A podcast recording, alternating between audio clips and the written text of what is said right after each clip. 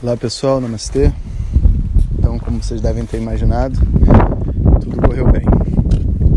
A Sara estava só um pouco mais para trás da trilha, aproveitando a paisagem. E o motoqueiro era só um habitante aqui da Patagônia. A gente desceu por uma estrada dessas fechadas que só 4x4 passa, como estava contando para vocês. E foi muito interessante porque no final ainda tinha um lamaçal imenso, e eles estavam fazendo alguns testes de solo, não passava carro nenhum. Então o que aconteceu foi que a gente é, a gente teve essa oportunidade de encontrar várias cabanas abandonadas perto do mato, perto do lago, onde eu acho que eles passam assim, sabe, camping, esse tipo de coisa. No inverno deve ser bem frio, inclusive. E a gente fez a primeira gravação aqui.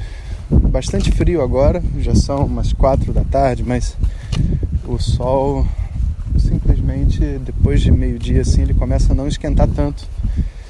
E o vento batendo, eu tô agora passando um friozinho aqui. Ainda assim, ainda faltam algumas gravações.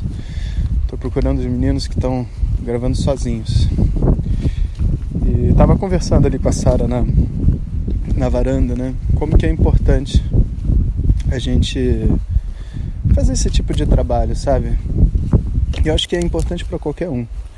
Um trabalho, em algum momento, conseguir unir o seu trabalho a algum tipo de projeto social ou com alguma causa que ajude as pessoas, sabe? Existe um tanto assim de libertador, de, de se sentir um contribuidor e ao mesmo tempo é, é como se a gente ficasse leve apesar do esforço todo que a gente estivesse fazendo, sabe?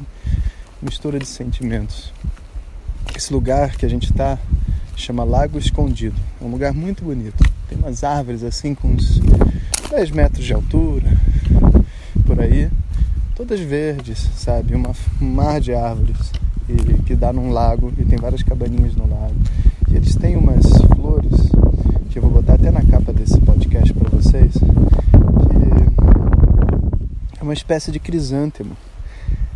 Um, um pouco mais fininho do que a gente conhece aí no Brasil, é, crisântemos amarelos, muitos floridos, lindo demais. E, então a gente vai andando e as cores, essa mistura de, de tudo vai entrando assim dentro da gente, é muito legal. Então, espero que vocês estejam gostando dos podcasts. Talvez a gente não consiga mais fazer duas gravações por dia, como a gente estava esperando. Acho que a gente vai ter que partir para alguma coisa mais uma boa gravação e uma aula de Yoga Sutras, que é o que a gente estava planejando inicialmente. E eu acho que é isso. Bom, então não deixem de deixar seus comentários. O que vocês estão sentindo, como está sendo para vocês escutar esses podcasts, que é sempre para mim uma experiência interessante trocando com vocês durante a viagem. Um grande abraço a todos. Hariom.